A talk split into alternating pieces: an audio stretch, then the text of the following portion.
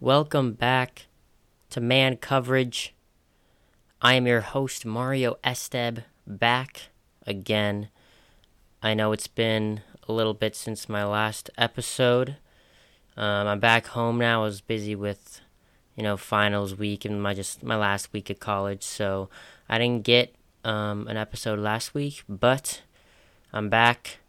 It's a little uh, the scheduling's off, but I'll, I'll get one each week, hopefully. Um, obviously, this is kind of the dry period of, you know, the NFL. With the draft being done now, there's not much going on. I'll still be talking about the NFL. You know, this episode is regarding uh, the, the schedule release, but I'll also uh, throw in some more content um, just to spice it up a little bit, especially when there's not much going on. Um, like I had a, the movie one a couple weeks ago, and a lot of you guys liked that. So I'll do more of those and have some some different guests on there as well. I am by myself today though. Uh, this will be a quick one too, but I I do want to talk about the schedule release and just looking at some of the primetime games, the the week one, the Thanksgiving, Christmas, all that. just exciting because all the NFL fans just miss football, and the NFL is so smart for just you know broadcasting a three-hour special on NFL Network that um, just releases the schedule, whereas other sports just you know send it out on a certain day, and that's that. Whereas the NFL make profit from it and then also gets gets fans hyped up because we like want to look forward to who's going to be that opening game against the Chiefs and who's going to be that first Sunday night game, that first Monday night game, the first Thursday night game, you know, Thanksgiving games, Christmas games. It's just all these games you want to see when the rematches are going to happen, when it's going to be great quarterback matchups versus uh, some some rookie matchups. So, you know, the NFL gets you hyped even in uh, the beginning of May, where football is still quite a bit away. But um, let's talk about you know that first game, the Lions. You know, having some respect on their name. If you would have told me that the the Lions would be in the NFL kickoff game a year ago, I would have been like, "That's horrible. Why why are you putting the Detroit Lions in the first game?" But you know, they won eight of their last ten games uh, last year, and um, their offense was in the top five. I mean, Jared Goff looked incredible. That offense just was lights out. And then you know, going to Kansas City in Arrowhead, they're raising the banner. Uh, Mahomes, I mean, always you just want to watch him, and he's just special. So this will be a offensive showdown. I think you know, you look back at the um, 2018 Rams versus Chiefs. Rams had Goff, Chiefs Mahomes, and now Lions have Goff. Um, that was a 54-51 game. The first game ever where both teams were over 50 points and I think the Lions team is similar to the Rams team in regards to the offense. Lots of star power. I'm excited to see, you know, Jahmyr Gibbs taking over that starting role. Um, you know, Amon-Ra St. Brown, very, very underrated wide receiver. I think last year he was top 10, and I think a lot of people, casual fans, don't even know who he is. So he's a great receiver, very underrated. And then Chiefs, you know, obviously going into last season they were kind of overlooked just with you know trading Tyreek, losing in that AFC Championship, and then everyone else in that division was getting uh, better with you know Russell Wilson going to Denver, Chargers just you know Herbert in another year they got Khalil Mack and just there was a lot of hype around the Chargers, Raiders with Davante Adams, and the Chiefs were kind of just uh, overlooked. They were like, "Oh yeah, you know, They all their division did was add key pieces, and all the Chiefs did were lose key pieces like Hill, and yet they proved that they have Mahomes. They have the best player in the league, and that's all they really need. You know, they won the Super Bowl with nine rookies playing.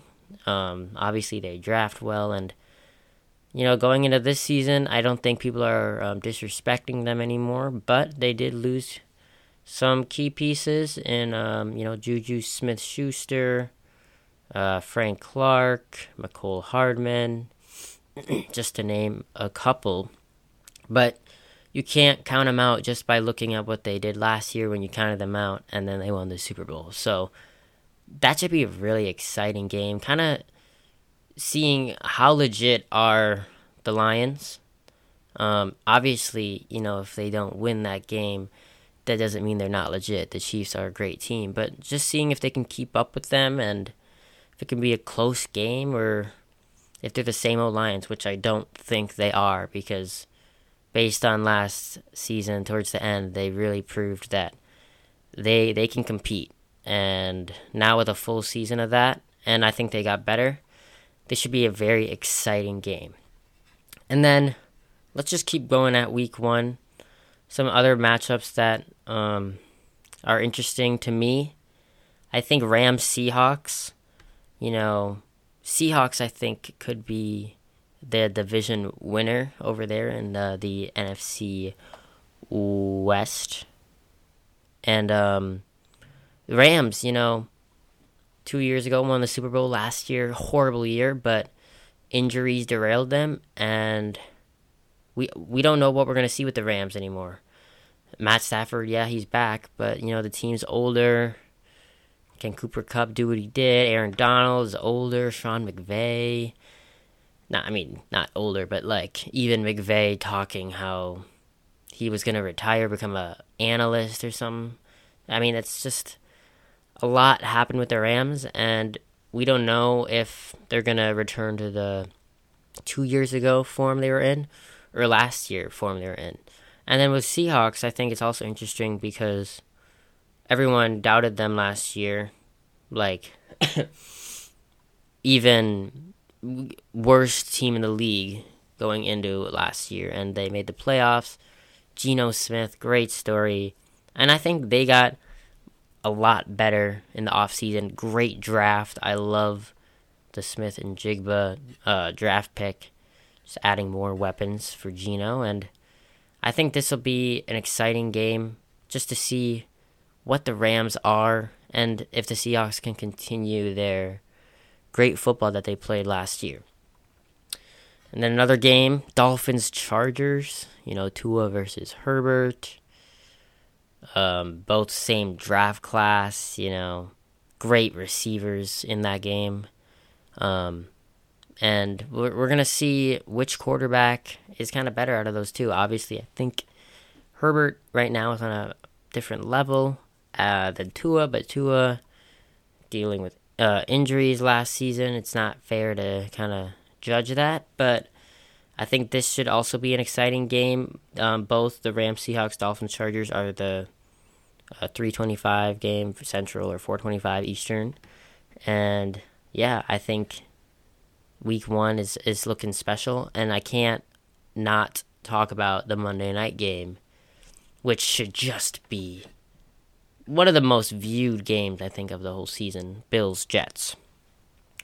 Josh Allen Aaron Rodgers, the first game of Aaron Rodgers' career as a New York Jet. But the Bills, you know, Josh Allen seems like he's just all in on football. You know, his girlfriend broke up with him. Now he's just focusing on on winning and he's married to football. And you know, the Bills keep saying this this can be their year, but you, you really got to show up. And now with this is a stacked division now. I mean, the last couple years you kind of had a easier route. Now you got the Jets, Dolphins, even Patriots. No, but Jets and Dolphins. Either uh, the Bills, Jets, or Dolphins could all win the division, and I would not be surprised. So, we're gonna see how the Aaron Rodgers thing works in New York. And this first game will really be a test to see if the Jets are legit. Um, I mean, last year they they were legit. They just didn't have a quarterback, and now they have one of the best quarterbacks of all time.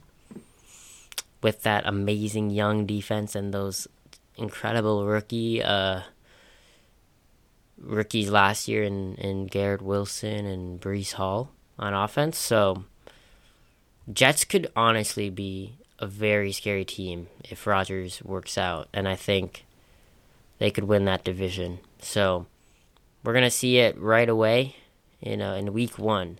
But let's look at some of the the prime time games. Let's let's start with Thursday night football because, frankly, out of the Thursday night, Sunday night, and Monday night, Thursday night's always like the worst matchups. It's more like the teams that are like, eh, you don't really deserve prime time, but if we'll give you one prime time game, we'll give it to you on Thursday night. Because, like, not many people watch the Thursday night games. Also, it's on Amazon Prime, so, like, a lot of people don't even have access. So, we'll start with Thursday night. First actual Thursday night game that's through Prime is the Vikings at the Eagles. Week two. Last year they had a week two matchup as well. That was Monday night, and the Eagles killed them. I think Eagles will kill the Vikings again. Um, you know, Kirk doesn't do well in um, prime time games, you know, non noon games. But um, we'll see how that works out for the Minnesota Vikings. And then we'll just go down the list. I'm not going to name all of them, but uh, Giants, Niners, that could be something. Hopefully, we'll see with the Niners and their uh, quarterback situation. Lions, Packers, uh, Bears, com- like Bears, Commanders. Really, who is going to watch that? I'm sorry. Broncos, Chiefs, Jags, Saints, Bucks, Bills. Yes, yeah, you know what? I'm not even gonna continue with this list because these are just Thursday night games that you know should not be prime. Like I'm still looking at Bears, Commanders, and why. If that was a noon game, no one would watch that. So why why put it on Thursday night football? But let's go to let's go to Monday night. I think it Sunday night football is always the best. But, you know, obviously you started Bills, Jets, Saints, Panthers, Browns, uh, Steelers. Usually Monday night I feel like our division rivals. Usually. Eh, okay, maybe not. But, you know, looking at at uh November 20th, we have Eagles, Chiefs. That is going to be so fun. Super Bowl rematch. One of the best Super Bowls I've watched in my lifetime, I think, was this past Super Bowl. And just, you know, in Kansas City, uh, Monday night, it's like late November football, which is like when it really starts to get serious. Not saying that um, football isn't serious in September, but you know it's getting closer to the you know, colder weather games. It's playoff football, really. Um, other games, you know, Niners, Vikings, week seven. Obviously, saying that because I'm a Vikings fan, could be biased.